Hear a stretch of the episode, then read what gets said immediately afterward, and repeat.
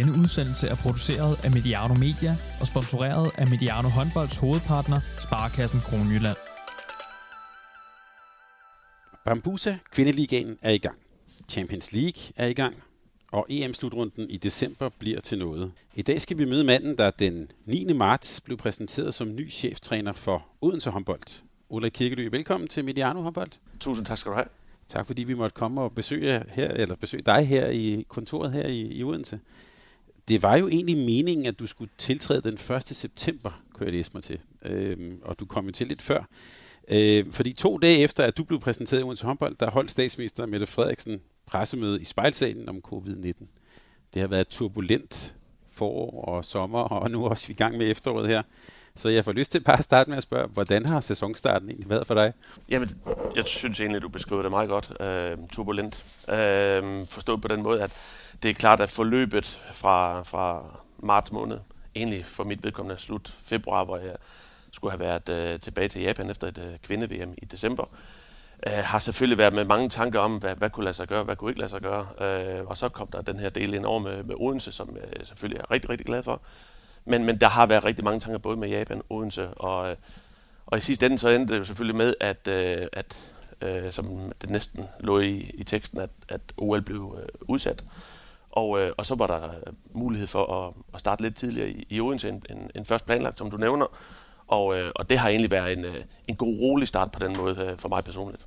Så da du stod der i, i, i februar, skulle have været til Japan, der var ikke noget snak om Odense for den måde. Altså, kom det hele sådan lidt oven i hinanden? Ja, men altså sådan, nogle, øh, sådan nogle samtaler med, med klubber, landshold og hvad man ellers øh, har af muligheder, de kommer jo sådan stykvis, og, øh, og det her det var sådan step by step, og lige pludselig så går det jo hurtigt til sidst, øh, og øh, selvfølgelig bare rigtig glad for, at øh, det lykkedes at, at kunne starte her. Og nu er du i gang. Sæsonen er i gang. Øh, uden til håndbold er i gang. Vi sidder her øh, et par dage efter, I har vundet jeres anden kamp i Champions League. Hvordan er humøret i klubben? Jo, jamen jeg synes egentlig, som, som altid, et, et godt humør, hårdt arbejdende folk, øh, som rigtig gerne vil det, vi er i gang med. Det er klart, at alting er altid lidt nemmere, når man, øh, når man vinder nogle kampe. Øh, men, øh, men egentlig så, øh, så synes jeg, at jeg har en, øh, en utrolig dedikeret trup. Øh, vi er har et, et rigtig, rigtig godt øh, ledersystem omkring øh, vores, øh, vores håndboldtrup, og øh, jamen, øh, vi ved jo godt, at der stadigvæk øh, venter rigtig, rigtig meget arbejde foran os. Og alt det skal vi høre om. Vi skal høre om uden til håndbold, om sæsonen, om holdet, om ligaen. Og så har jeg også en ambition om at blive lidt klogere på, hvem træneren øh, Ulla Kirkely egentlig er. Øhm, og så har du allerede nævnt det. Japan og japansk håndbold, OL, det øh, er vi også meget nysgerrige på. Det skal vi også høre om. Så velkommen til den her Mediano håndbold øh, udsendelse. Vi bringer de her udsendelser i et samarbejde med vores partner, øh, Sparkassen Kroneland. De er netop blevet kåret til Europas bedste arbejdsplads blandt en række store virksomheder. Om Odense håndbold også bliver Europas bedste i år, det får vi måske også svar på. I, I godt begyndt. Øhm, men lad os lige vende tilbage til det her, øh, sådan hele opstarten. Hvornår fik du egentlig sådan, øh, øh, kan man sige, sikkerhed for, at du skulle være træner her i Odense? Nå, jamen, det var jo øh, sådan nogle få timer, få dage, før man, øh, at man øh, ligesom offentliggør det. Det, det, det er der sådan set ikke noget øh, specielt øh, nyt i. Og hvordan, hvordan takler du så hele opstarten? Du kommer ind på et tidspunkt, øh, nye spillere måske på vej, øh, og så kommer hele den her corona-opstart. Hvordan, hvordan har den start været som træner for dig, hele opstarten? Jamen, jeg synes jo, den har været speciel, og det tror jeg, mange af mine kolleger også synes. Altså, det, er jo, det har jo hele tiden været med det der, hvornår kan vi gå i gang? Får vi lov til at overhovedet komme i gang i august? Hvornår starter ligaen? Der har været utrolig mange spørgsmålstegn. Så når man, hvad skal man sige, lavet sit uh, setup til, til sådan hele øh, startupet i, uh, i forhold til turneringen, jamen, så var det jo med mange spørgsmålstegn hele tiden. Men jeg synes egentlig, at uh, vi var dygtige kollegerne imellem til at, at have forståelse for hinandens situation. Vi var jo rigtig mange, som både havde noget i udlandet med mulighed for at lave noget forberedelse i udlandet og, og indland, og, men, men man må hele tiden nødt til at køre med både en plan A, B og C, og der synes jeg, i hvert fald min oplevelse var, at vi, vi var gode til at hjælpe hinanden. Hvornår mødte du spillerne første gang? Jamen, øh, jeg gjorde mig den øh, øh, lille fortjeneste, at, at allerede i, i juni måned, dem som, øh, som jeg vidste på daværende tidspunkt skulle øh, komme til Odense, og som jeg jo ikke kendte så godt, øh, Øh, der var det lidt på Zoom og, og Skype, øhm, øh, og, øh, og fik lidt samtaler med dem. Og så ellers, øh, jamen, så mødte jeg jo øh, de nye spillere først en gang, i, øh, øh, da vi startede den 15. juli, fordi at, øh, der var jo også noget i forhold til alt det her lønkompensation, at man ikke måtte tale med spillere, og der var rigtig, rigtig mange øh, ting, man skulle øh, have overvejelser omkring. Så, øh, så egentlig reelt, øh, så mødtes vi den øh, 15. juli og gik i gang. Men jeg tænker, øh, jeg lavede lidt, prøvede at lave en lille vittighed, da vi, før vi startede her med, at du som japansk landstræner, der må du jo være vant til at bruge alle de her medier, og så du er måske godt rustet til, til sådan en situation. Ja, det ved jeg ikke, om jeg er øh, bedre end andre, men, men det er da klart, at når man har et, øh, et lidt øh, langdistance-job, som jeg har med, med Japan, hvor jeg jo i øvrigt har været der rigtig, rigtig meget, og været sammen med dem rigtig mange timer, mange dage, øh, mange måneder hver år, jamen øh, så er det jo, øh, så bliver man vant til at øh, kommunikere over alle medier, øh, og det gør, jo også, øh, det gør jo også den dag i dag. Altså, øh, der, der bliver holdt mange øh, møder, både øh, meget øh, midt om natten og tidlig om morgenen øh, i forhold til øh, hvad hedder det, tidsforskellen, så der er, mange, der er mange ting, som er anderledes, men, øh, men jeg føler mig også meget privilegeret på, på samme tid. Og hvad gør man så, når man, når man møder dig som leder, når du møder de her spillere første gang? Mange, der ikke kender hinanden, øh, efter også en ret speciel periode. Folk har måske næsten siddet delvist isoleret. Hvordan griber man det an som leder? Jamen, jeg synes jo, at ledelse handler rigtig meget om øh, kommunikation, øh, og, øh, og så, øh, så er man jo så vil der være nogen, der synes, man er, er okay til det, og andre vil mene, at man ikke er så dygtig til det, men man, jeg tror, man øh, når rigtig meget ved at at prøve at være så øhm, oprigtig, ordentlig, øh, tydelig i det, man, øh, i det, man navigerer i. Øh, jeg oplevede en spillertrup, som kom og var enormt dedikeret, havde forberedt sig rigtig godt fysisk, så, så godt som man nu kunne. Øh, så jeg synes egentlig, at, øh, at starten, jeg vil ikke øh, sige, om den har været lettere end forventet, men den har, den har bestemt været, været godkendt. Har du oplevet, at dine spillere nærmest er kommet tilbage i bedre form? Det har vi hørt fra nogle af dine kolleger også på herresiden. Ah, nu, nu er det jo et stykke tid siden, jeg har været i, øh, i dansk håndbold på den måde, så, øh, så det er måske ikke helt fair at, at drage nogle sammenligninger, men, men jeg, jeg kunne godt have frygtet noget, der var værre. Altså, jeg synes, at øh, der kom nogle spillere, som har, har gjort deres hjemmearbejde sådan over en, en, øh, en bred ramme, ja. Hvordan har I gjort det med alt det her, man kan sige, både det skadesforebyggende, men også det her med at passe på spillerne, altså øh, opstarten. Hvordan greb du det an? Jamen, øh, der var to ting, som jeg lagde rigtig meget vægt på. Øh, først og fremmest, øh, som jeg altid gør, når jeg går i gang med et nyt hold, det er sådan at, at få det kittet godt sammen sådan på det menneskelige og det personlige plan. Øh, vi skal lære hinanden godt at kende. Vi skal bruge rigtig mange timer sammen. Øh, og det har gået lidt forud for sådan den håndboldtaktisk tekniske del. Øh, og vi gik nok lidt senere i gang, end, øh, end vi normalt ville gøre. Det er sammenlagt med, at vi selvfølgelig har meget, meget stort fokus på det fysiske, som man jo altid har. Øh, men vi har gjort alt for ikke at stresse situationen. Øh, sagt til os selv, at vi har tid nok. Og, øh, og så kan det godt være, når vi stod til den første kamp den 22. august, at vi ikke stod super skarpt. Men, øh, men sådan, sådan var vinduet, og, og det var vores prioriteringer. Så du har haft en klar prioritering, der handlede om at kitte holdet godt sammen. Det må du godt lige sige lidt mere om. Hvordan, hvordan gør man det? Jamen, øh, det, jeg synes, det handler rigtig meget om, at man er, at man er sammen. Øh, at man får lavet nogle forløb, hvor, øh, hvor, hvor spillerne lærer hinanden at kende. Vi er jo en trup, hvor, hvor der er kommet otte nye spillere til, øh, og øh, der er også mange øh, forskellige kulturer. og, og hele det her setup, det, det tager bare tid. Og jo mere tid vi kunne proppe i den del i starten, der tror jeg på, at så får man dannet den base, som, skal, som er super vigtig i forhold til, at alle ved håndbold, det er noget, der bølger op og ned. Øh, man, øh, man oplever gode tider, men man kommer også helt sikkert igennem en sæson til at opleve nogle, nogle downperioder. Og øh, der tror jeg, det man, det man investerer i starten på at få kittet et hold sammen sådan på det personlige, menneskelige plan, øh, det, det er rigtig, rigtig vigtigt at, at, at, at godt give det ud. Men jeg tænker som træner, det er jo, det er, jeg synes, det er interessant det der med, at du gerne vil investere i det langsigtede.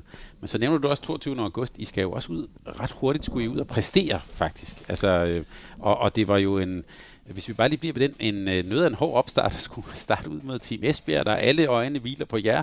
Hvad har de nu fundet på? Hvad kan, hvad kan Kirkely nu uden til og sådan noget? Hvordan tænkte du om den kamp? Uh, fuldstændig uh, hånd på hjertet fuldstændig afslappet omkring det. Altså, øh, vi ved jo godt, at, øh, at der er mange, der kigger på Odense. Der er jeg helt af, afklaret med, at det er situationen. Øh, men, men der er det også rigtig vigtigt, at, at man ikke stresser en situation op. Øh, vi har hele tiden vidst, at, og det handler selvfølgelig også noget om den struktur, vi arbejder med i Danmark, vi, øh, vi vil aldrig komme til at spille tophåndbold i, øh, i august-september. Det er næsten en umulighed med et nyt hold, nye træner, nye idéer, øh, helt nyt setup øh, der er det mere interessant, hvor, hvor er det i virkeligheden, vi står i marts, april, maj. Øh, og øh, der er jo ikke nogen garantier i det heller. Men, øh, men jeg har hele tiden haft et, et, et, et, et stort fokus på at fortælle til spillerne, at vi har tid nok. Og, øh, og det synes jeg, de har været gode til at, at navigere i. Så når man så sidder som, som, som cheftræner, som du gør, der kan være et bagland, der kan være sponsorer, der kan være medier omkring og sådan noget. Er det sådan noget med at hvad kan man sige, at være meget kølig i maven? Er det din opgave? Jamen, jeg synes, det er min opgave at putte faglighed ind i tingene. Øhm, og øhm, og det, kan, det ved man godt, der kan man ikke stille alle tilfredse. Øh, jeg er helt med på mit bagland. Øh, alt fra aktionærer til bestyrelser til til sponsorer, øh, naturligvis ikke mindst medier, jamen øh, de vil nogle gange gerne have det op i et andet tempo. Øh, og især når, når der er et stort fokus, jamen så vil man også gerne udfordre, som journalist udfordre den, den del af det.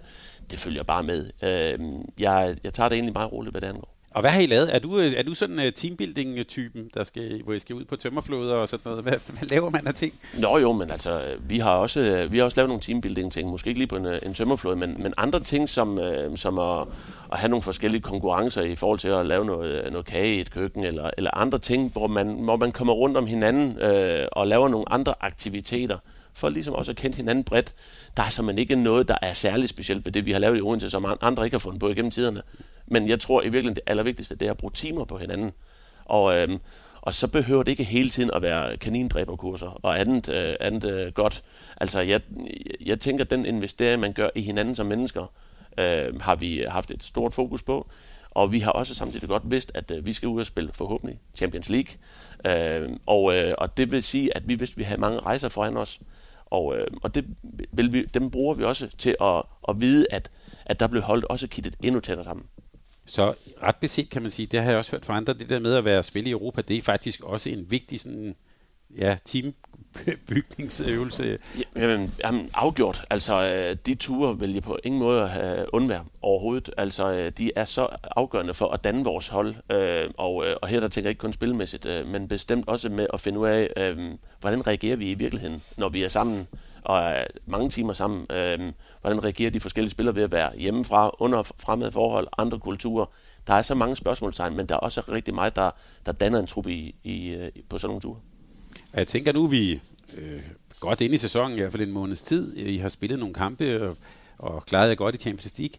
Øh, har, har du sådan et overblik? Er holdet sat, eller er I stadig sådan i sådan en opbygningsperiode? Jeg tænker, øh, det kan være sådan noget som hierarkier eller indbyrdes sådan forståelse. Sådan, øh, hvordan ser dit hold ud, hvis du ser på gruppen? Ah, der er min erfaring, at, øh, at det tager længere tid. Øh, vi er selvfølgelig på vej, øh, men, men det er stadigvæk rigtig nyt for rigtig mange at, at stå ved siden af hinanden bare i, en, i et forsvarsarbejde. Øh, nu bliver det sådan lidt mere taktisk, men, men de, der, løb, godt. de der løbebaner, øh, angrebsmæssigt øh, timing, øh, hvad er det egentlig, man kan forvente af hinanden? Øh, og, og, og altså, øh, i forhold til, øh, hvor, hvor tæt vi er på at og sådan have ro på de ting, jamen der er vi, bare, der er vi stadigvæk bare ved, ved startsnoren. Altså det, det er et, et langt sejt træk, øh, og så er det rigtigt nok, at så har vi spillet nogle, nogle fine kampe. Øh, vi har også... Øh, vi har også vundet en del kampe her på det seneste, men, men det er jo ikke sådan, at, at, at det dermed bare giver os et billede af, at øh, nu, nu, nu kører alt bare. Det, øh, det ved vi godt, at øh, der, der kommer stadigvæk op- og nedture, og dem skal vi være klar til at takle. I sådan et, øh, et sigte med at bygge et hold, vil det faktisk være godt, hvis I fik øh, nogle dårlige oplevelser, altså nogle kampe, hvor I, hvor I klarer jer mindre godt? Hvis du skal se sådan, hvem er det så, der tager ansvar? Hvem er det, der træder igennem der? Jo, men altså, øh, dårlige oplevelser er også vigtige i en lærebog, øh, men, men det er jo ikke det samme som, man hungrer efter dem. øh, men, men man ved godt, at, øh, at det er noget af det, der er med til at flytte øh, både, hvordan folk øh, reagerer, holdet reagerer, hvordan, øh, hvem er det, der i virkeligheden tager ansvar. Nu har vi jo et hold med, med relativt mange erfarne spillere, øh, som har prøvet rigtig meget. Det synes jeg også, vi har kunnet se i vores to første Champions League-kampe. Vi kommer ned til en, øh, en tur til øh, Valsea, hvor rigtig mange ting er anderledes på grund af corona. Vi, øh, vi får øh, ikke oplevelsen af at, at spille for en fyldt halv, desværre. Øh, men det kan godt være, at det øget vores øh, procenter lidt på, på resultatet. Men, men, men der er rigtig mange ting, hvor, hvor vores erfarne spillere øh, hjælper øh, dem, som er lidt mindre erfarne, og, øh, og det er godt at se som træner. Men er der på det tidspunkt af sæsonen, er der et relativt fladt hierarki så på dit hold? Ja, det, det, det vil jeg mene. Tingene er stadigvæk øh, ved at, at forme sig, og de nye spillere, som har meget erfaring, øh, begynder også sådan stille og roligt at byde ind. Man er jo som oftest lidt ydmyg, når man kommer til en ny klub, øhm, og, øh, og der går lige lidt tid, inden man finder sin rolle. Hvornår tør jeg egentlig at sige noget, selvom jeg, jeg har noget at byde ind med? Hvornår, hvad er det for en træner, jeg står sammen med? Giver han overhovedet lov til det? Så der er jo rigtig, rigtig mange ting, som en individuel spiller først er i gang med at mærke efter. Og vi skal lidt senere, kan vi sige til lytterne, kan vi også høre lidt om Japan, og så der kan vi også måske tale om det. Men hvordan tænker du om, om det der med at have hierarkier? Jamen, jeg synes jo selvfølgelig, det er vigtigt. Øh, jeg, jeg vil våge den påstand, det er rigtig svært at, at lave, øh, hvad skal man sige, topresultater over tid, hvis man ikke har et, et, et hierarki, som er, om ikke fasttømret, så i hvert fald tydeligt. Øh, og, øh, og, og der siger det mig også bare, at igen, det skal man have tålmodighed med. Man skal selvfølgelig prøve at danne en ramme for, hvem der, hvem der har lov til at tage tæten i nogle forskellige spilmæssige situationer. Det kan også være i træningerne, men generelt er det jo vigtigt, at, at et hierarki dannes sådan stille og roligt af, af gruppen selv, og ikke så meget øh, nødvendigvis af mig. Ja, jeg spørger også, fordi det er jo ni nye spillere, der er kommet ind, og har jeg læst mig til 13 i virkeligheden, der har sagt farvel. Er, er, det, er du kommet ind til sådan et, øh, er det sådan et startet lidt forfra-projekt, du er i gang med? Ja, det kan man godt sige på nogle måder. Øh, altså, øh, Odense er jo også en anderledes klub på, på mange andre områder. Øh, forstået på den måde, at det, det er jo ikke en klub med en, øh, en stor øh, ungdomshistorik og en lang historik på, på seniorniveau. Det er sådan et, et relativt nyere øh, projekt, og især efter, at man, man valgte at gå lidt mere offensivt til værks rent økonomisk øh, for nogle år siden. Så, så ja, det, øh, det her det er måske øh, del 2 øh, i, i, i det forløb. Men, men jeg oplever i virkeligheden, at dem, som har været med i, uh, tidligere, uh, i de tidligere år, uh, byder rigtig, rigtig godt ind, og er en, en, uh, en kæmpe ro til dem for at modtage de nye spillere, og egentlig også uh, jeg selv uh, på en, uh, en, en rigtig, rigtig fin måde. Så der er ikke sådan, som vi måske hører i andre klubber, sådan en fasttømmer, hvad kan man sige, kultur eller måde at gøre det på. Det, der skal du også ud, ikke opfinde det, men du skal bygge noget. Nå, men vi er da helt sikkert i gang med at, at at prøve at bygge øh, en, en, øh, en kultur op. Øh, vi har jo ikke en historik som øh, Herning Ikast, øh, eller som Viborg. Øh, altså det, det, det tager meget længere tid. Jeg har jo selv øh, min, min grundsubstans i GOG, som også er en, en traditionsklub. Og, og de ting øh, synes jeg ikke, man skal øh, her og nu stræbe efter, fordi det er også noget, der bare tager tid, og det skal man have forståelse for og respekt for. Øh, men, men, men det er da klart, at det er da også noget det, vi skal bruge noget tid på at, at finde ud af, hvad er i virkeligheden vores værdier. Og jeg tænker også, nu sidder vi i jeres øh, kontor her, det, øh, det er sådan lidt ude i sådan et erhvervsområde i, i Odense. Øh, hvor træner I egentlig hen? Jamen, øh, det her det er jo i virkeligheden hovedet på sømmen, fordi mm. at øh, vi er jo lidt splittet, øh, en administration herude øh, i dejlige omgivelser, øh, tæt på Odense Havn, øh, og, øh, og vi spiller jo inde i Odense Idrætshal, øh, som lige ligger nogle kilometer herfra, sådan 10 minutters kørsel.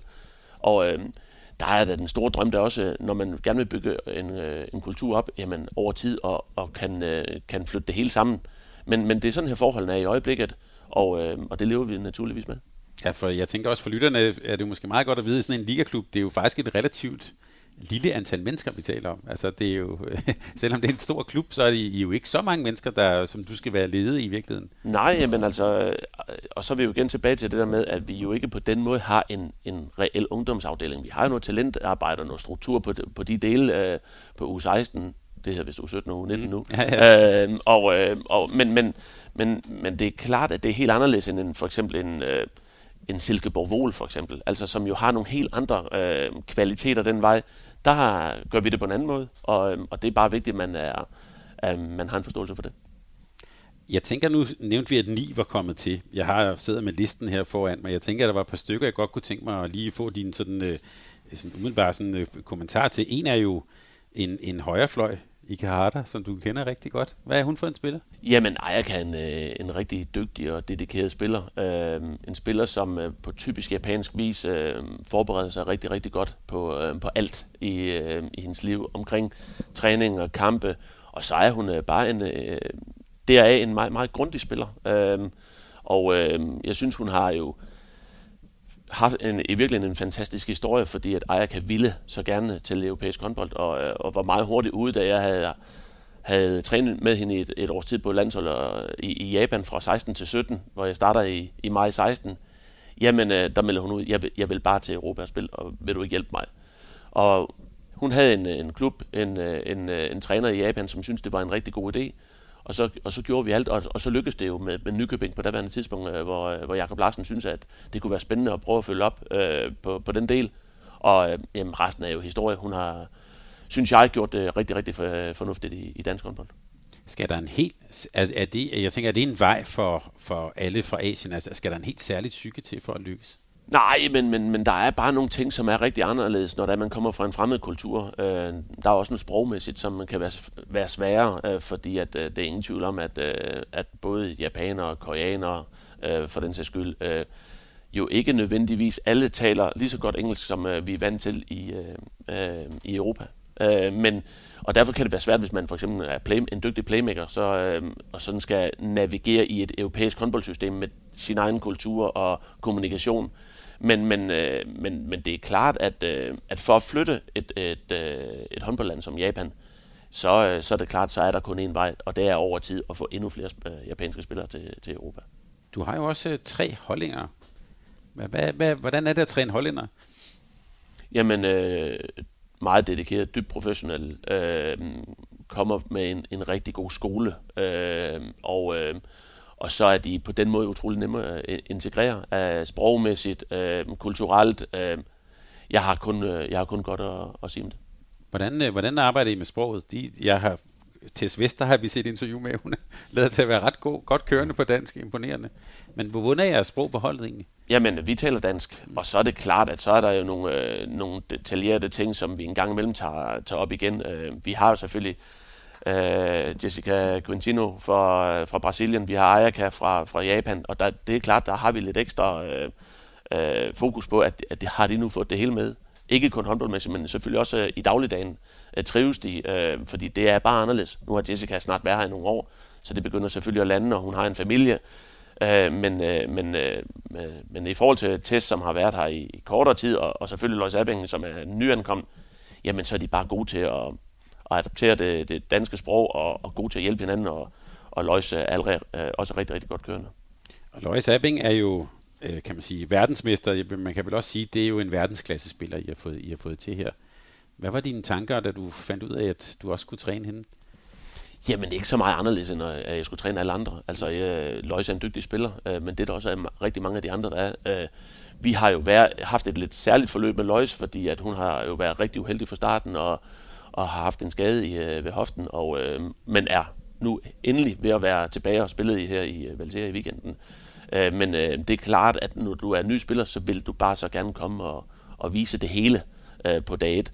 Og så er vi igen ude i det her med, vi er nødt til at forstå, at tingene tager tid, også for de bedste spillere, øh, fordi at øh, det er så langt fra kun at bare øh, klæde om og komme ind på banen og levere. Der er rigtig meget andet, der skal falde, falde til ro, og, øh, og det er også en proces, som, som Løjs er i. Hvad kan vi som, som seere og håndboldglade mennesker, hvad kan vi glæde os til ved en spiller som Løjs Erving, tror du? Jamen, øh, rigtig mange ting. Et, øh, et stort menneske, øh, som, øh, som leverer godt øh, på uden på banen for, for vores hold. Øh, Øh, et vældig, en vældig type. Håndboldmæssigt så er hun øh, fagligt på et, et meget højt niveau, øh, øh, i dels angrebsmæssigt, øh, hvor hun er rigtig god til at vurdere på, på tingene, god til at placere sig. Øh, det tager tid at komme ind i den rytme, som vi har spillet på, som vi spiller på. Så der vil være nogle, nogle timing-ting, men men der er bare nogle ting, hvor, hvor hun øh, har et stort håndboldhoved, og, øh, og det er klart, at det bringer hende jo også ofte frem til at, at kan bruge hendes måske virkelig hendes stærkeste våben, hendes skud. Så, øh, så det forventer vi os selvfølgelig noget af over tid. Men, øh, men altså, modtrækkene er store i de danske klubber. Øh, vi, skal, vi skal også være dygtige for at kan, kan sætte spil, så, så hun kan komme, til, kan, kan komme til, ligesom vi skal være dygtige til at øh, sætte spil til alle andre. En spiller som Nicky Groth, øh, det kan jeg bare sige for egen regning, øh, for mig at se, måske en af de bedste kvindelige spillere nogensinde. Men der vil måske nok være nogen, der, der tænkte, øh, at hun ikke helt præsterede sidste år.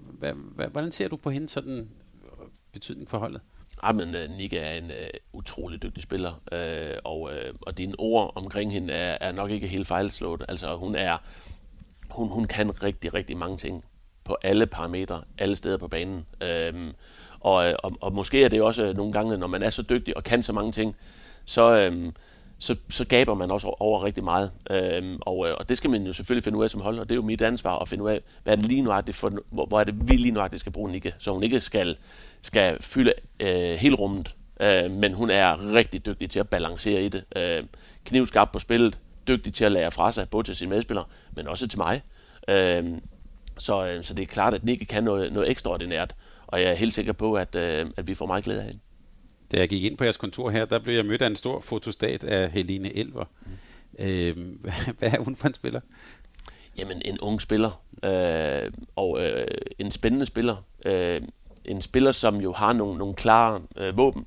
Øh, hendes øh, accelerationer, hendes speed, hendes, øh, hendes gå på mod Forstået på den måde, at hun, øh, hun tager tæskene øh, og er ikke bange for dem. Øh, men jo også en ung spiller, som laver ung spillers fejl. Øh, og, øh, og det skal de også have tid til. Øh, det er jo vigtigt, at man har, man har tillid til, at, øh, at en ung spiller spiller jo ikke nødvendigt på 22-23 år, øh, spiller jo ikke som en på 2-33, og det skal man have forståelse for at kunne navigere i. Men jeg synes, at øh, Helena kom rigtig godt fra start. Vi er her på Mediano håndbold kommet til, det må jeg godt tage ansvaret for, at tale om øh, Norge, at Norge har, jo har haft sådan en amfetaminkæde ude i bagkæden. Og vi har også talt om, at Odense håndbold kunne få en med Nicky Groth, Helene Elver og Vi Højlund. Men hvordan skal I egentlig spille? For jeg tænker, I ret beset kan I jo spille på flere måder med, med, med, med de spillere, vi taler om her. Jamen, det er jo også det, jeg synes, der er interessant. Altså, øh, vi, vi håber jo over tid, og igen er det jo vigtigt, øh, at det er over tid, at vi kan finde, hvad skal man sige, flere spilmåder frem, altså flere, øh, få sat de forskellige spillere i de situationer, hvor de er stærkest. Og det er klart, at øh, når man både har nogle, nogle meget, øh, hvad skal man sige, accelerationsstærke typer, øh, nogen som er rigtig stærke på dueller, og andre som er, er stærke på, på, på skuddene, øh, jamen øh, det skal man jo have mixet på den, på den rigtige måde. Så jeg håber, at, at man kan se et aftryk af, at Odense kan spille på flere forskellige rammer, øh, når vi kommer længere frem i sæsonen. Er, er du typen, der har sådan en filosofi for, hvordan man gerne vil spille, eller Øh, eller er du mere, som vi hører meget til udgangspunkt i, hvad for en trup har jeg? Hvordan, hvordan tænker du det? Nej, men jeg synes jo, det er begge dele. Altså, jeg, jeg vil jo rigtig, rigtig gerne stå øh, stærkt defensivt. Øh, ingen tvivl om det. Jeg, jeg tror på, at det, hvis man skal vinde de største kampe, og, og det vil vi jo gerne, øh, øh når vi står til sidst, øh, så, skal man, så skal man kunne nå defensivt. Og, og man, skal være, man skal være klar på, at, at når vi står i de store kampe, møder vi også mange spillere på den allerøverste hylde. Øh, hvordan er det egentlig, vi angriber det sådan rent øh, især ud fra et defensivt øh, synspunkt. Så det synes jeg er meget interessant. Øh, og så er det klart, at, øh, at når det så er sagt, jamen, så er man jo også nødt til at kigge på sin trup, og, øh, og det arbejder vi jo på hver evig eneste dag. Øh, hvordan er det egentlig, at vi tør løbe vores kontra? Øh, jeg vil måske nogle gange gerne komme hurtigere afsted, sted, end vi gør i øjeblikket, men, øh, men til gengæld så spiller vi med store kløgt, laver færre fejl, end man måske ellers vi har gjort. Øh, men der er jo så utrolig mange ting, man, man skal bruge noget, man skal bruge nogle, en masse træninger, en masse kampe til at danse nogle erfaringer. Hvordan er det i virkeligheden, man, man, man sidder sin spiller i de, i de rigtigste situationer? Betyder det så også, at du bruger mere tid i træningerne på, man kan sige, også når det er en ny trup, på det defensive, altså på... Jamen, jeg, jeg, jeg har altid brugt meget tid på det, på det defensive, og, og det vil jeg blive ved med, men, øh, men selvfølgelig er der også rigtig meget, der skal, skal sidde i skabet øh, rent offensivt. Det, det, det siger sig selv, øh, men, men jeg tror rigtig meget på, at, at ligesom at man skal kitte et hold sammen med at være meget sammen i starten, så er min filosofi også klar på, at, at øh, man skal have noget at falde tilbage på, og, øh, og det er altså øh, det er nemmere at, at vinde kampe, hvis man kan holde modstanderholdet ned på 23, øh, måske 25 mål, end, end hvis de hele tiden scorer over 30. Øhm, og, øh, og det stiller enormt store krav til ens egen øh, situation fremad i banen, øh, hvis, det er, at, øh, hvis man ikke har, har, har bund i sin basis i forsvaret. Jeg kunne godt tænke mig, hvis vi, nu sidder vi i vindgang til en uge, du skal spille mod, øh, mod Horsens, og så har I øh, Vodusnost i, i, i den kommende weekend. Hvordan arbejder du så rent, hvis vi bare bliver ved det forsvarsmæssige, hvordan arbejder du med sådan at forberede jer og måske også øh, træne op til de opgør? Jamen, øh, vi er jo tre trænere. Øh, der er jo Karen Brødskov og Christian Danielsen og jeg, og øh, vi, øh, vi fordeler rigtig meget den arbejdsopgave, øh, øh, hvor vi får kigget rigtig mange klip igennem. Øh, vi får forberedt os på, ligesom så mange andre. Vi har bare seks øjne til at, at sætte og, og få kigget lidt på, øh, hvad er det, vi tænker, der er vigtigt mod først og fremmest Horsens. Det er ligesom det, vi holder fokuset på. Og så øh, det med produsen også, det bliver sådan når vi kommer lidt længere frem. Men, men det er klart, at når vi spiller så mange kampe på en, øh, på en uge, som vi gør i øjeblikket, så er vi også sådan begynder at skygge kigge lidt på, på, på vores øh, Champions League øh, næste gang. Men, men lige nu, der er det, der er det fuld fokus på, øh, på, hvad her det, på Horsens. Og, øh, og, og, og arbejdet med det, jamen, øh, det arbejde, det hænger egentlig lidt sammen med, med evalueringen af det, vi lige har lavet i Valsea. Så, øh, så i dag, der har spillerne fået øh, en mulighed for at holde fuld fokus på at lave et, et, et ordentligt styrkepas. Og så i morgen, så, øh, så kigger vi igen på øh, både lidt evaluering, kort på det, vi har lavet i Valsera, hvad er det, vi skal tage med, og så kigger vi selvfølgelig rigtig meget Horsens, går ned og træner, og ligesom forbereder os på, øh, på en standkamp. Det tror jeg tit, du vil blive spurgt om det her spørgsmål, jeg stiller nu, det der med, om man er nødsaget til sådan at prioritere lidt. Altså, øh, man kunne jo godt være øh, lidt kynisk og med al respekt til Horsens, at det er måske en sværere kamp, I skal spille i weekenden, I skal spille i løbet af ugen her. Hvordan holder man det der fokus? Jamen, der vil jeg ikke øh, give dig ret. Altså, for mig, der er, er hver en kamp, øh, øh, der handler det om at stå super skarpt. Og det gør det også, fordi vi er stadigvæk relativt nye. Øh, det kan godt være, at jeg ser anderledes på det, hvis jeg, når man har været træner i nogle sæsoner. Man har øh, fundet en mere fast base, men der er vi slet, slet ikke endnu. For os, der handler det om at være fuld skarp på, øh, på Horsens, på helt samme niveau, som vi var det i Valsea, øh, og som, på helt samme niveau, som vi vil være det mod på så det er, altså det kan man sige, det giver lidt, det giver lidt sig selv. Det er ikke sådan, du ligger, når du skal falde i søvn i aften og tænker på Dusnost. Øh. Øh, som I slet ikke. Mm. Altså, øh, jeg er fuldstændig øh, i gang med at få kigget rigtig godt øh, på, øh, på et, et interessant Horsens-mandskab, som, øh, som også har gjort det rigtig, rigtig godt. Før vi lige, øh, før vi lige bevæger os lidt ud i verden, øh, Ulrike, så kunne jeg godt tænke mig, at du lige fortalte lidt om, hvordan du egentlig ser den sådan øh, lidt overordnet på den danske liga i år. Øh, der er jo, vi kommer op her efter øh, corona-opstarten, øh, nye hold, dit øh, nyt hold, nye forstærkninger, også en alvorlig skade for eksempel i, i Team Esbjerg. Hvordan, hvordan ser du dit øh, ligaen i år? Jamen, jeg ser den som, øh, som stærk. Altså, vi er alle sammen rigtig, rigtig ærgerlige over, at øh, Esteban Polman ikke er, øh, kan spille lige her nu. Forhåbentlig kommer hun hurtigst muligt tilbage. Vi ved også, det er en, en, en hård skade, øh, en hård knæskade, hun er, er, er ude i, og, og det, øh, det er bare super ærgerligt for os alle sammen. Og når jeg siger det, så er det selvfølgelig for, for vores produkt. Altså, øh, vi har behov for at, at, at, at vi stiller med de største øh, spillere, de største stjerner. Øh, det er vigtigt for, for os alle sammen. Og, øh, og øh, så, så når det er sagt, så, øh, så er det selvfølgelig ærgerligt, men, men der er også andre rigtig dygtige spillere, og det synes jeg også, øh, et hold som Esbjerg allerede har, har bevist.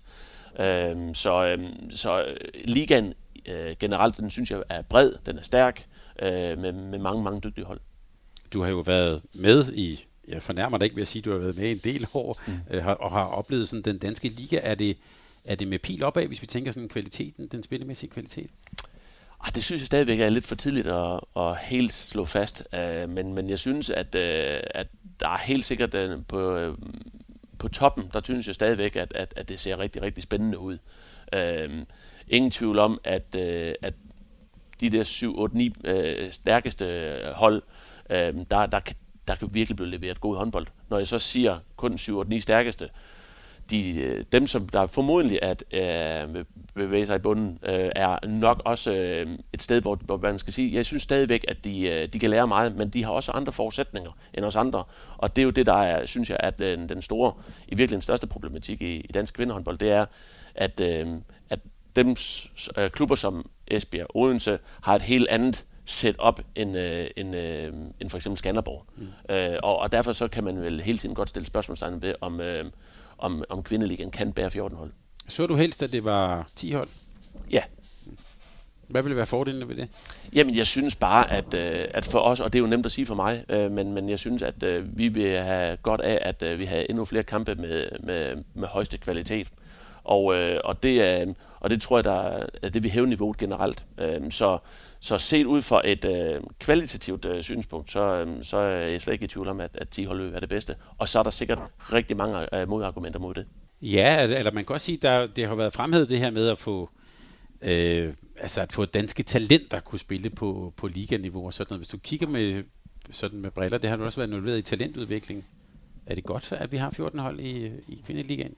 Jamen, jeg kan godt se, hvad folk siger og mener, men jeg synes bare, at øh, det kunne være lige så interessant, at hvis man på nogen måde øh, evnet at, øh, at gøre, den, øh, gøre første division øh, mere interessant.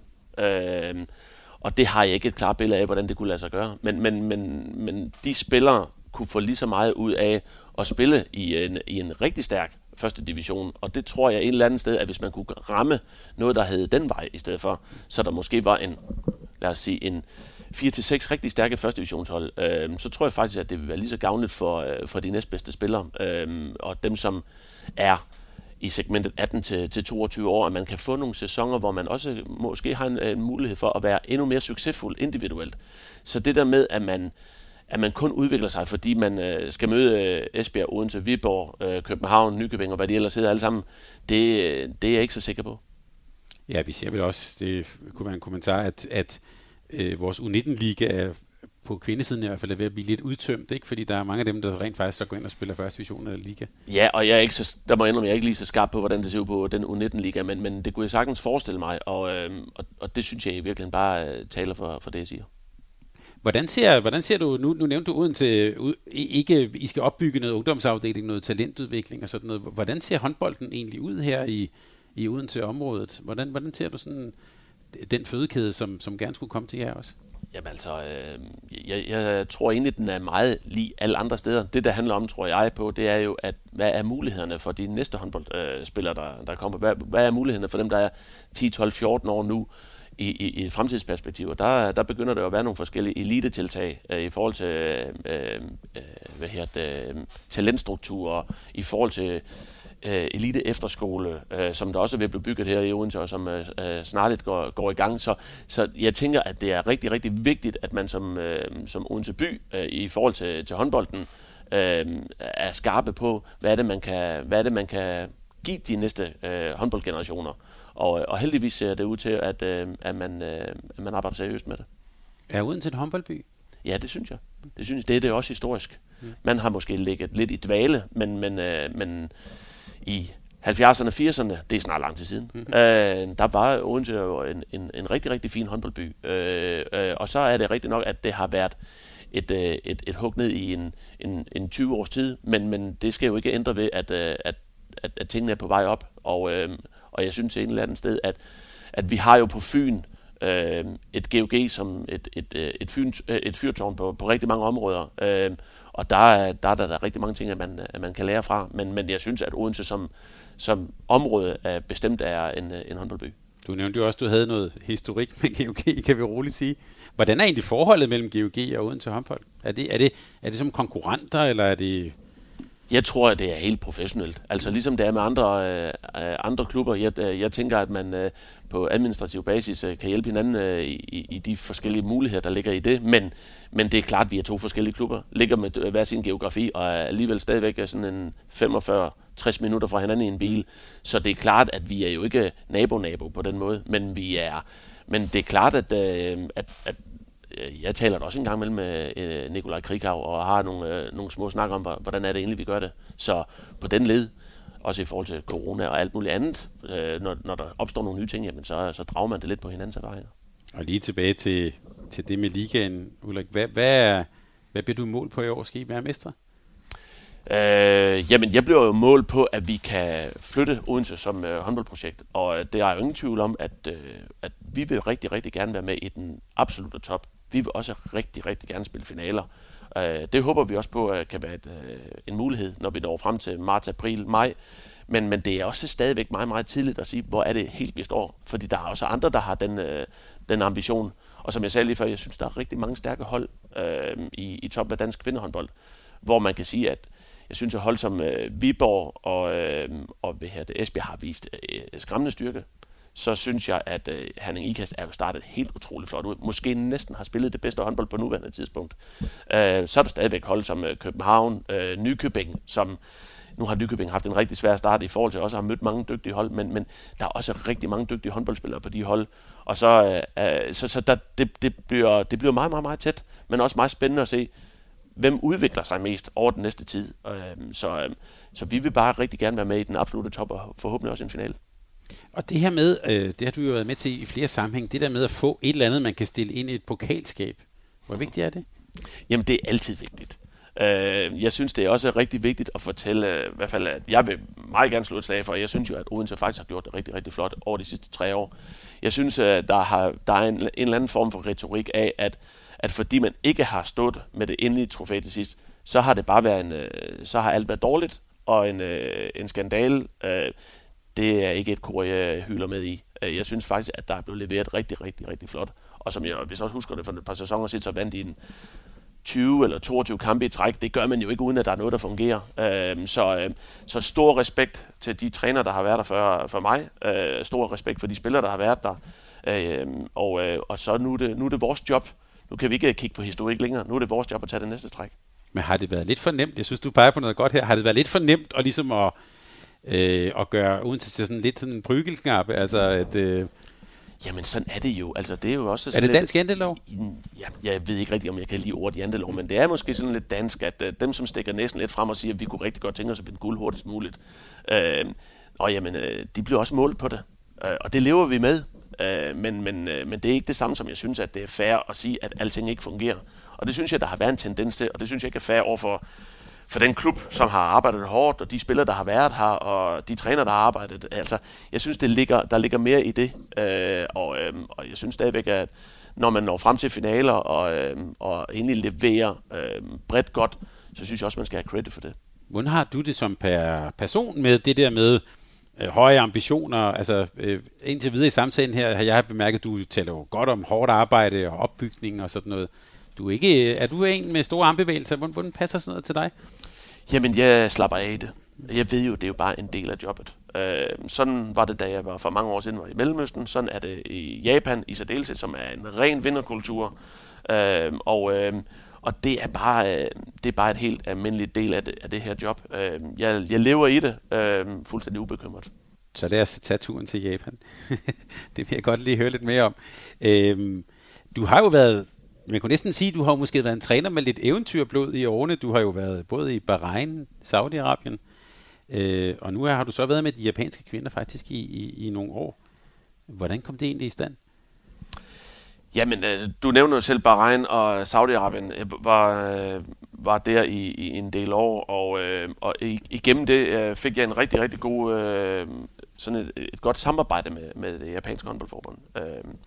Og den daværende herlandstræner i, i Japan, øh, Sakamaki, som har været, som er sådan en institution i institutionen i, i Japan, og japansk herrehåndbold, er, fik jeg et rigtig, rigtig tæt forhold til.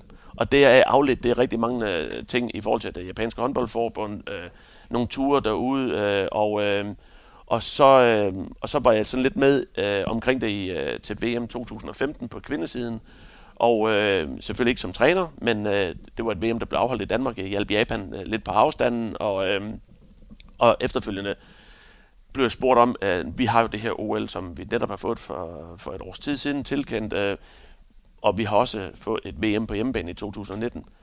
Kunne du ikke lave et eller andet øh, i forhold til det? Øh, hvad, hvad tænker du? Hvad er vigtigt for os? Og da, da vi fik en lang snak om det, og jeg var derude, øh, jamen, øh, så snakkede vi lidt om, at det kunne måske også være et, øh, en spændende del at, at prøve at lave et, et reelt samarbejde. Så, øh, så en lang proces med at være snakket rigtig meget med, med japanerne siden 2010 og til at blive ansat i, i 2016. Hvad var dine overvejelser, da, var det bare et, man, man bare sagde ja? Var det sådan en drømmejob, eller hvad, hvad, hvad, hvad gik dine overvejelser på? Jeg synes, det var et drømmejob, fordi at øh, det setup, som jeg blev præsenteret for øh, i forhold til hele det her forberedelse, at det var så interessant, øh, at, øh, at jeg synes, det var... Øh, det vidste jeg, det er et job, man højst sandsynligt aldrig blev tilbudt igen. Øh, et, øh, som jeg siger, det er en vindernation. Altså, øh, Japan kender godt deres placering på, øh, på håndboldverdenskortet. Men det ændrer ikke ved, at øh, man, man tænker stort, og man drømmer stort. Og, øh, og det er sådan en helt japansk kultur. Øh, så, øh, så det med, at, øh, at midlerne var til det, at vi kunne øh, være rigtig meget samlet, øh, var helt afgørende for mig. Øh, så, øh, så set i det lys, så var det et, øh, et absolut drømmejob. Hvad ligger der i det der vinderkultur? Det skal du sige lidt mere om. Jamen, øh, det er øh, i, i, i Japan, der, er det, der, der taler man ikke om øh, en, en mulighed for at, at blive nummer to eller tre eller fire, og det er egentlig ikke noget, der er særlig interessant at tale om. Øh, og det er et eller andet sted ligegyldigt, hvor du er henne på stigen. Øh, selvom det er et muligvis at den samtale, du har med, øh, med, øh, med japanske ledere, at de godt ved, at det kan være, at du er nummer 10 eller 15 i øjeblikket, så ændrer det ikke ved, at det vi taler om, det er, hvordan er det, vi bliver nummer 1. Øh, og det, det, det, skil, det er jo det, hvor, hvor det er meget anderledes end, end, end, end vores kultur, hvor vi taler rigtig meget om, hvor er vi egentlig henne nu? Hvordan tager vi det næste step mod at komme derop? Der, øh, der, der ser man lidt anderledes på det, og, øh, og øh, man går øh, helt anderledes mentalt til værks øh, på, på de dele. Men er det en kultur, der er, hvad kan man sige, er givende for, at man skal præstere? Det kunne også, altså, hvis man har helt, normalt vil vi sige, hvis man har helt urealistiske mm, forventninger, præcis så er det jo, så kan det ret hurtigt blive sådan en, måske en negativ kultur. Ja, men, men, men det vil det jo være for os, fordi vi kommer med vores tankegang og, og udgangspunkt. Men for en japaner er det helt naturligt. Øh, det er, at øh, man ved, at hvis man er den bedste, så er det også, det, det bliver man hyldet som, og, øh, og det er det, man skal stræbe efter. Man, man stræber ikke efter at blive top, top 10, eller, eller noget, der minder om det. Det, det. det er i virkeligheden lidt uinteressant. Man, man skal stræbe efter lige meget hvad, så, så er det vigtigt, at man kigger op hvordan pokker bliver jeg den bedste? Og, øhm, og det, det skinner igennem alt. Og når man tager en europæer, en dansker, en skandinav som dig til, til Japan, hvorfor gør man det? Jamen, det handler selvfølgelig rigtig meget om øh, grundlæggende en, en, en afklarethed med, at de godt ved, at deres egne træner, som egentlig på mange områder er dygtige, men jo ikke helt har den internationale erfaring, og selvfølgelig også på den del, hvad skal man sige, basisdelen af at bygge noget op over en, en 4-5-6 år, øh, det har de simpelthen ikke øh, øh, kultur for, erfaring med. Og, øh, og det var egentlig der, som øh, jeg for alvor kom ind i billedet, fordi at, at der har vi bare et andet afsæt i det, vi øh, går og laver øh, på vores breddegrad. Der er jo mange af vores lyttere vil jo særligt på kvindesiden, men også på herresiden jo øh, huske Korea. Øh, og de har jo altså holdt fast i, nu det er jo øh, øh, legenden Kang, der træner deres, deres kvinder. Gør de det på en anden måde der? Ja, men de gør det på en anden måde øh, sådan, øh, i deres ungdomsarbejde, og det er jo derfor, at Korea øh, i virkeligheden har været så meget stærkere end alle andre i asiatisk øh, kvindehåndbold i mange, mange år, og i øvrigt er det stadigvæk. Altså, øh, de, øh, de er professionelle trænere, øh, fuldtidstrænere i, øh, helt ned til børneholdene, og, øhm, og det er et, et andet setup øh, i forhold til det, det, der sker, når de bliver på, kommer på high schools og universiteter. Øh, der er de bare et, et to-tre niveauer over, øh, hvad der sker i Japan. Øh, og, øh, og det er egentlig der, hvor de henter rigtig meget, fordi på talentdelen ellers, så synes jeg ikke, at der er den, nødvendigvis den, den store forskel på, øh, på, på spillerne. Øh, heller ikke når man kigger på deres ungdomslandshold, så er det så er øh, så niveauet ikke lige, de er stadigvæk over, men, men, men de er bare, de er bare bedre, øh, de er bedre rustet til at, at komme ind i, øh, i seniorverdenen, og derfor præsterer de langt, langt bedre. Hvordan er forholdet egentlig mellem, på håndboldbanen mellem Japan og Korea? Jamen, øh, det er et naboskab, som vi kender det fra, øh, fra gammel tid, når vi skulle møde Sverige i, øh, en mm. fodboldlandskamp. Altså, det er, det er med, med en øh, stor øh, portion af, af, af konkurrence selvfølgelig. Øh, det er, man, man vil bare gerne slå hinanden. Øh, men, men også en, en, en stor respekt, absolut. Øh, og, og langsomt, så synes jeg også godt, at man kan se, at når spillerne efterhånden har spillet mod hinanden rigtig mange gange, så kan man også godt øh, opleve, at de sagtens skal stå og snakke sammen både før og efter kampe. Og, og det er godt at se, øh, fordi det er ikke nødvendigvis noget, som ligger sådan helt typisk til, til den japanske kultur. Og jeg tænker også, hvis vi tager den store politiske øh, arena ind, så er det jo to lande med en, hvad skal vi kalde det, en, en, en besværet fortid, for at sige det Absolut, absolut. Altså, det er der ingen tvivl om. Øh, uden at skal gå politisk til værk, så, øh, så er det klart, at der er en historik, som selvfølgelig også betyder noget her. Og tilbage til Japan. Nu nævnte du øh, lidt om, omkring øh, talentsystemet i, i Korea. Hvordan ser håndbolden egentlig ud i Japan? Jamen, rigtig fint. Øh, der er jo cirka det samme antal håndboldspillere i Japan, som der er i, i Danmark. Øh, omkring 100.000. Øh, jeg tror faktisk, de er lige nu omkring 120.000. Øh, så det er så nogenlunde det samme. Der bruger sig selvfølgelig så øh, 100 og næsten 130 millioner i Danmark, så, eller i, øh, Japan, så, så, det, så der er nogle procenter, der er anderledes. Men, men, øh, men der, håndbold er anerkendt. Det er jo ikke nogen stor sportsgren øh, på den måde, men det er et anerkendt, en anerkendt sportsgren, som, øh, som er vidt udbredt og, og, øh, og bliver spillet på øh, rigtig mange øh, high schools og universiteter. Men er det noget, hvor man spiller bare, så siger jeg helt med, spiller man, er det en skolesport, som så, det er ikke, vi har ikke den der klubstruktur, som vi kender i... Altså, alt i Japan er bygget op, ligesom det er i, i USA, stort mm. set. Det er sådan lidt copy-paste derfra. Altså, øh, så der er, der er klubber, men lige så snart du, øh, når du skal videre i dit liv, så skal du på high school, så, så er det sådan der, det rigtig former sig. Og der er jo rigtig mange, der først begynder i, i Japan at spille håndbold som 12, 13, 14-årige, og nogle af dem først, når de faktisk kommer på high school. Så, øhm, så det, er, det, det er anderledes, og, og har slet ikke den der kultur for at lave klub, øh, øh, eller som vores klubkultur. Er det noget, du kan se, når du er rundt og, og kigge på kampe eller kigge på spillere? Altså er det en anden skoling simpelthen? Ja, fuldstændig. Øh, der er selvfølgelig nogle, hvad skal man sige, nogle færdigheder, øh, som, som man ikke nødvendigvis har i en tidlig alder. Så der er langt imellem dem, som man sådan kan sige, hold op, det der, det ser det ser tidligt rigtig, rigtig godt ud, fordi de lærer det bare senere. Øh, men de har en grundighed i det, de gør. Øh, de træner rigtig lange træningspasser, mm. og de, er, de har rigtig meget gentagelsestræning. Øh, og det er derfor, de er også rigtig dygtige til det, de gør. Til gengæld så udklikkes der også rigtig mange håndboldspillere, som fuldstændig ligner hinanden øh, på, på spildelen. Så det vil sige, at en japansk øh, stregspiller kan sagtens sætte en mand af øh, på et, et duelspil øh, fordi det har de også lært. Så øh, man roterer meget på i, i de unge årgange, så spiller man både fløj og streg og bagspiller og, og, og kan sådan lidt af det hele, hvor man kan sige, at spidskompetencerne er måske lidt mere end mangelvare. Det der med grundigheden, øh, jeg har hørt dig på et tidspunkt fortælle om, hvordan et japansk hold varmer op. Kan Kan du ikke lige sige lidt om det? Jo, jamen altså, øh, øh, grundlæggende så, øh, så mange japanske hold varmer op i, i lang tid, øh, og, og lærer, og, at det er en stor del af det at være, det at skabe resultater, det er, at, øh, at man er grundig, og man er forberedt, øh, og at man er fokuseret på det, man skal. Og det er jo sådan en super svær balance, fordi der er også noget, øh, det ved vi jo, at der er også noget, der hedder fysisk formåen, og, og hvad, hvad er det, der giver mening i forhold til den præstation, man skal ind og, og levere.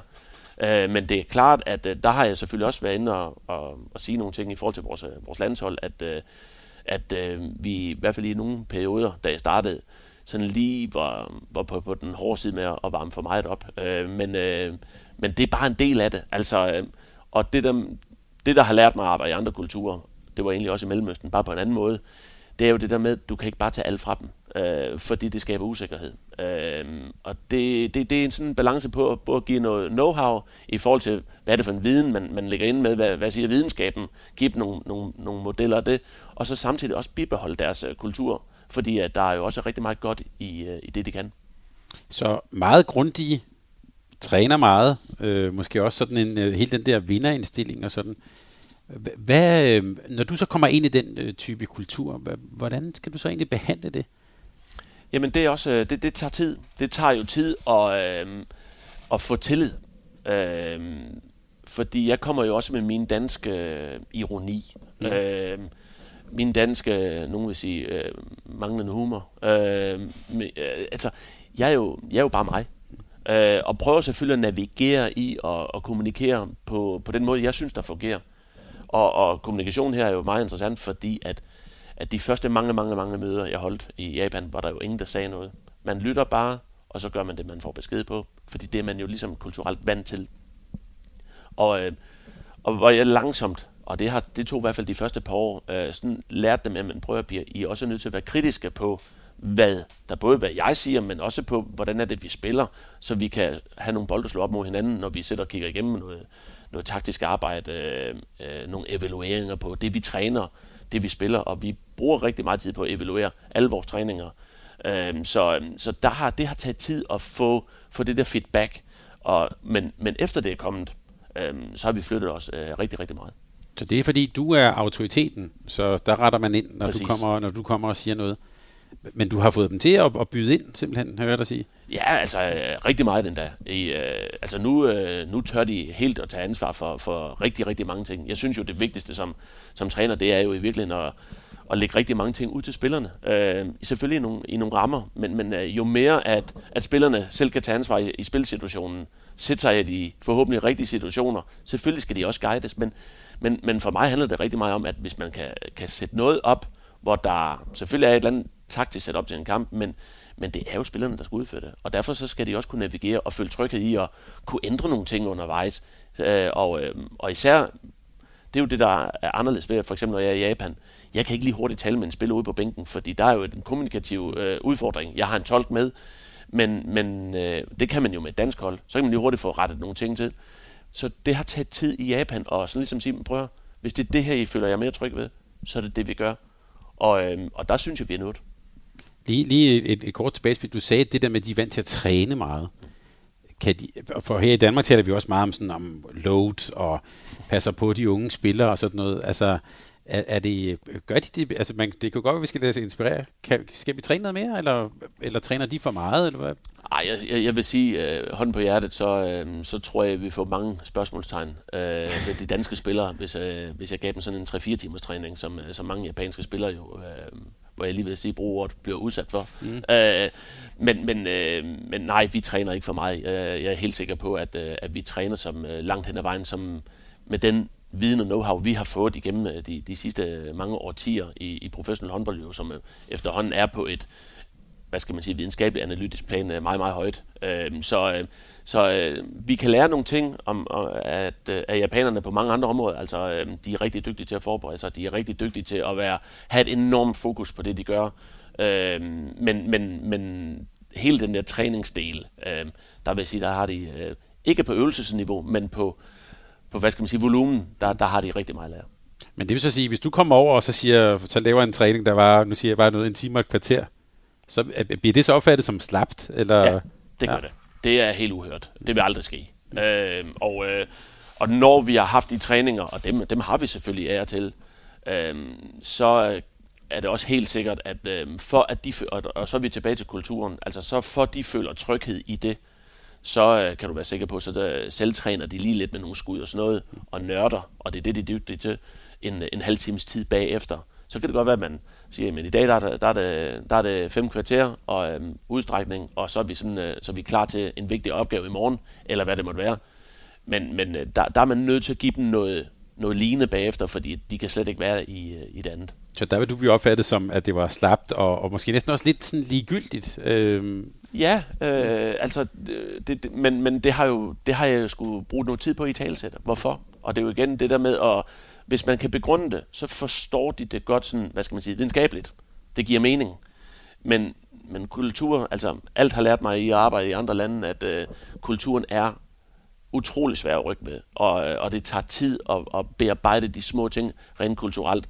Og derfor så, så kommer man til at opleve som træner øh, mange frustrerede øh, håndboldspillere, hvis man bare siger, at det er sådan her, jeg vil have det. Det går ikke. Jeg har til min forberedelse her øh, jo kigget lidt på, sådan, hvordan det faktisk er gået med Japan, også mens du har været landstræner. I har jo spillet nogle, en, øh, nogle markante slutrunder, tror jeg, man kan sige, og der blev også talt meget om, om Japan. Der var, tror jeg, sågar nogen, der også talte om, ligesom at det kunne, her ser vi lidt af håndboldens fremtid måske. Øh, hvor står Japan lige nu? Det, der var sådan en del af vores tidsplan, det var jo, at, øh, at vi i VM øh, 17 i Tyskland gerne skulle komme til til Tyskland. Vi var i en meget svær pulje. Mm. Øh, det, vi, vi skulle blive uh, top 4. Øh, og, øh, og, og det, der var vigtigt, det var, at, øh, at vi skulle se, om vi kunne spille os videre. Det, det, det vidste vi godt, det blev rigtig, rigtig svært. Men, men det, der var, havde den højeste prioritet, det var, at vi skabte nogle kampe, hvor vi var noget tættere på de europæiske hold. Og her der tænker jeg ikke toppen, men subtoppen i Europa, end man havde været tidligere. Fordi man mange gange har egentlig har spillet rigtig fornuftigt i før 45 minutter, stresset spillerne meget på de andre hold, og så har man alligevel tabt med en 5-8-10 mål. Og, og, og det var sådan øh, mål nummer et. Og vi lykkedes ret hurtigt. Øh, og det kan nogle gange godt være, øh, som, også som træner, lige lidt skræmmende, fordi man tænker, hold da op, er vi måske slet ikke så langt fra. Men, men, men der har jeg godt vidst, at sådan rent, hvad skal man sige, øh, på skills, altså der har vi virkelig manglet meget. Øh, øh, og, og, og på det andet tidspunkt, da jeg starter med det hold, der har jeg jo, da jeg starter i 16, der tager jeg de 5-6 ældste fra og siger, at jeres, jeres øh, karriere på landshold er over, selvom de i virkeligheden var de bedste. Men fokuset lå jo ikke på, hvad der skulle præsteres inden for det næste år eller to. Det var jo OL, og jeg var jo hele tiden nødt til at forholde mig til, hvor gamle skal de cirka være for at kan præstere under det pres, et VM på hjemmebane og et OL i 1920? Øh, hvad er det for en gennemsnitsalder, vi ønsker? Så der var, der var mange ting i spil, og, og derfor så øh, var det en overraskelse også for mig, at vi var så godt med allerede i 17. Øh, og så, kom, øh, så vidste vi jo godt, at vi havde et, øh, et, øh, et Asian Games i 18. Vi havde et VM, som var rigtig, rigtig vigtigt i, øh, på hjemmebane i 19. Og, og der skulle vi kunne stå distancen bedre. Og så ved man også godt, når man kommer til slutrunder, så er der mange andre ting, end kun hvor dygtig man er som, øh, som hold, og, øh, der, der spiller ind. Det er jo også sådan noget med held i forhold til løgtrækning? Øh, hvad er mulighederne, hvordan bliver man de, øh, fordelt, og der, der må vi også bare erkende, at vi var, vi var øh, vi, vi havnede i en, en rigtig, rigtig fornuftig pulje, hvor vi kunne levere, og hvor vi kunne spille os ind, og det var vigtigt på hjemmebane, for presset er enormt i Japan, øh, og, øh, og det kan man slet ikke forholde sig til. Altså, det er det der med vinderkulturen. Alle har bare en forventning om, du skal vinde, og hvis du ikke vinder, selv mod de dygtigste, så har du fejlet. Øh, så det er, det var, for mig var det stort at se, at vi, at vi spiller kampe, også dem vi taber til VM, øh, når vi taber til Montenegro og Spanien i, øh, i, hvad her, det, i mellemrunden, jamen der er vi stadigvæk med indtil en 5-7 minutter før tid, og kan faktisk øh, med lidt mere heller kø, øh, kølighed, dygtighed, måske oven købe købet trække os ud af nogle af de kampe med lidt point. Det gjorde vi ikke, øh, og, øh, og i sidste ende så bliver vi øh, egentlig en meget, meget fin øh, øh nummer 10. Hvad er det, I mangler? Jamen, erfaring. Øh, spillere, der har prøvet nok på den allerøverste ramme, og, øh, og, det er jo, og det er jo det, der bringer mig tilbage til, at hele setupet i forhold til Japan, øh, det der var vigtigt for mig, det var jo, at, øh, at vi kunne være samlet rigtig meget. Fordi det er det parameter, vi har at skrue på, som ingen andre nationer har at skrue på. Det er jo at være, være meget samlet. vi har rejst utrolig meget. Vi har, øh, vi har jo været i Europa rigtig, rigtig mange uger, og, øh, hver evig eneste år, og, øh, og det er jo kun stigende fra 16, 17, 18, og så var vi samlet i rigtig, rigtig mange dage i 19, øh, omkring cirka 180 dage. Og, og det blev mange uger, og, og især i Europa. Vi har været meget i, i Svendborg. Øh, vi har været meget øh, alle mulige andre steder. Øh, og, og den erfaring, når man for eksempel tager 10 dage og ned til Krim og træner med dem, og er fuldstændig sammen med dem, eller den erfaring, vi får, når vi er med i forskellige øh, øh, hvad skal man sige, landskamps små turneringer rundt omkring i Europa, det har bare flyttet os helt vildt. Nu må du rette mig, for nu siger jeg sikkert noget forkert, men i hvert fald når vi som europæer kigger på, det kan både være de koreanske kvinder, men også de japanske hold, øh, spillestilsmæssigt, så kan man sige, mindre spillere, hurtige spillere, øh, meget tempo, øh, fantastisk dygtige i, øh, i fintespillet. Øh, er det, jeg tænker, når man så kommer som europæisk træner, vil man så gerne ændre dem i en europæisk retning, eller skal man gøre mere af det, som de i forvejen er gode, er gode til?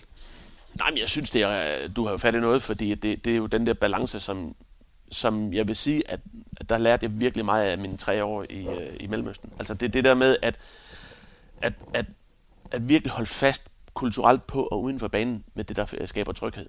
Øh, fordi du, øh, du skaber for meget forvirring øh, på alle parametre ved at vil lave alt derhen, hvor du, gerne, øh, hvor, hvor du tænker, jamen det her, det er sådan, som jeg altid har spillet med mit hold øh, i Europa. Øhm, og der har jeg, har jeg holdt rigtig, rigtig meget fast i den del, øhm, at øh, på mange af de åbninger, de havde i forvejen, for fine på nogle andre områder, Øhm, mange små tomandsaftaler. Øh, der har været rigtig, rigtig mange ting, som jeg sagde til dem, prøv at det her, det gør I bare rigtig godt. Vi skal bare gøre det endnu skarpere, og på de rigtige tidspunkter. Øh, og, øhm, og så har vi selvfølgelig lagt rigtig mange andre ting på. Øh, især defensivt har vi ændret os øh, kolossalt meget. Og, øh, og det, det tror jeg har været med til at bringe os derhen, hvor vi, vi er nået. Og så er vi jo helt velvidende med, at, øh, at vi stadigvæk er, i japansk håndbold er rigtig, rigtig langt. Men du, jeg tænker også, du, altså, jo, du kan jo godt finde nogle højere spillere, øh, men det vil ikke, altså, der skal vel ikke lægges øh, 15 kilo på dem alle sammen, så bliver de jo ikke så, så de, altså, jeg tænker, så er de knap så hurtige, som de, som Nej, det vi ser? Jamen det er klart, at når du har en gennemsnitshøjde under 71, så er dit udgangspunkt anderledes. Og, og derfor skal du også spille noget anderledes håndbold. Og, men det de også er vant til, altså de spiller jo, den type håndbold vi spiller på landsholdet, spiller de jo også i klubberne, rent angrebsmæssigt. Vi dækker så helt anderledes op forsvarsmæssigt. Men, men, øh, men, men, men det giver dem jo noget tryghed i mange af de bevægelser. Og som landstræner, så synes jeg jo, at den, øh, den fornemmeste opgave er jo også at, hvad skal man sige, stjæle for klubholdene.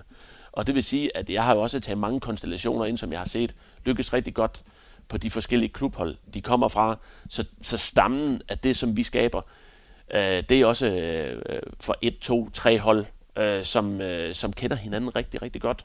Og, øh, og, og det, det vil sige, når jeg ikke har dem, øh, så træner de og spiller de rigtig meget af det, vi i forvejen gør. Så egentlig så, øh, så mange af de åbninger, som vi spiller på landsholdet, jamen dem er de vant til stort set at gøre dagligt, også når de ikke er sammen med mig. Hvad vil du gerne have dem til defensivt? Ah, Jamen, øh, i, i Japan øh, og, og Korea, øh, der, er der, der er jo sådan en, fra europæisk side, der er der sådan et billede af, at alle dækker offensivt. Øh, det kunne ikke være en større fejl. Næsten alle hold i øh, Korea og Japan det, dækker 6-0. Og, øh, og, og det er jo... Øh, og, og, og når du ser 6-0 forsvar i Japan, øh, så, så giver, det dig, giver det jo god mening, for det mange af dem, de spiller mod, de er jo ikke ret store. Så, øh, så du ser en japansk ligakamp, så er der meget, meget få afslutninger for 9 meter. For det er jo ikke det, der styrke er. Øh, når der er jo masser af øh, bagspillere på omkring 1,60, 1,65. Og, og det, det bliver noget andet spil. Det er også derfor, de er utrolig dygtige til at ligge og bevæge sig og spille ind under 9 meter. Øhm, og det er klart, det har jeg selvfølgelig viderebragt på, øh, på landsholdet. Men, men det gør jo, at du, øh, at du er nødt til sådan rent forsvarsmæssigt at kigge internationalt. Vi kan ikke stå på 6-7 meter. En umulighed. Mm. Og i dag er det jo, de sidste mange år har det jo også vist sig, øh, også både på kvinder og herresiden, at man, man splitter meget øh, i forsvaret. Også i et 6-0. Man angriber skytterne langt uden for, for 9 meter, for både at have plads til opbakning, og ellers så blev man simpelthen skudt ned, øh, især på, i virkeligheden især på herresiden. Ikke? Øh, men, men øh, og, og der vidste vi godt, vi, vi skal derhen af. Og så, øh, og så har jeg bare altid syntes, det var interessant at, og ligesom arbejde med de her spillere, som egentlig er hurtige på, på fødderne til også at dække noget mere, endnu mere offensivt. Og så har vi, øh, så har vi også dækket meget øh, noget 3-3, hvor vi har været ekstremt aggressive. Og nogen vil jo påstå, at det 6-0-arbejde, vi har lavet i, i Japan, vel reelt næsten er 3-3. Mm. Øh, der kan vi godt graduere lidt mere i det selv, men, øh, men set for det, for den øh, håndboldinteresserede, så kan det godt nogle gange virke lidt rodet. Øh, det medgiver jeg, men, men det er jo også en del af det at turde stresse modstanderen. Så i dit job her i Odense håndbold, der har du måske en, en kasket på, og når du tager det over, så tænker du, er det, tænker du så anderledes på forsvarsarbejdet? Ja, det er klart. Det er helt to vidt forskellige ting. Vi har jo nogle helt andre kompetencer, nogle helt andre, en helt anden kultur. Dygtige, dygtige forsvarsspillere set ud fra et, øh, et øh, dansk-europæisk synspunkt, som har nogle, øh, har noget helt anden erfaring og har noget, øh, noget helt andet at komme med på, på spil fra, fra 6 til 9 meter. Så ja, det er to vidt forskellige ting. Og Ulla, her til sidst, øh, du har fortalt lidt om den spændende sæson på Ligadelen. Hvordan, øh, hvordan ser det ud frem til næste sommer med, med Japan? Så hvordan, hvordan ser programmet ud? Af, nu er I, er I blevet sat tilbage? Ja, det, det, det, det tør jeg godt sige, vi er. Altså det, det, en af styrkerne, eller måske som jeg nævnte tidligere, den styrke, vi, øh, den styrke, vi, ha, øh, vi havde, det var jo at være samlet rigtig, rigtig meget, og langt, langt mere end vores øh, konkurrenter. Øh, hvis man lige tager Korea og og andre øh, nationer fra, som har sådan lidt det samme setup som os, så, øh, så er det klart, at i forhold til de europæiske nationer, der har vi jo været samlet meget mere. Og det betyder noget. Det er parametre. Og det kan man sige, det bliver jo vasket lidt ud nu. Vi kan simpelthen ikke være samlet. Vi øh, har ikke muligheden, og vi har slet ikke muligheden for at rejse til Europa. Øh, så, så det er klart, lige nu er, er rigtig mange ting uvist. Øh, og øh, vi forventer ikke at have landshold samlet før øh, en gang i november. Ulrik, tak fordi vi måtte komme på besøg. Det bliver fantastisk at følge dig og dit hold i både ligaen og Champions League, og jeg kan bare sige, når vi sidder og taler om Japan her, jeg glæder mig til at se et, et, et OL og til at se dit hold der. Tusind tak, altid velkommen. Så held og lykke i sæsonen. Mange tak. Tak fordi du lyttede til en podcast af Mediano Håndbold. Hvis du kunne lide udsendelsen, så husk at abonnere på Mediano Håndbold, der hvor du hører podcasts. Så får du den seneste udsendelse serveret direkte til dig. Du må gerne fortælle dine venner om os, og husk at følge os på Facebook, Twitter og Instagram. Mediano håndbold kan lade sig gøre, takket være Sparkassen Kronjylland. Vi har gået hånd i hånd siden foråret 2018, og de er med os hele 2020.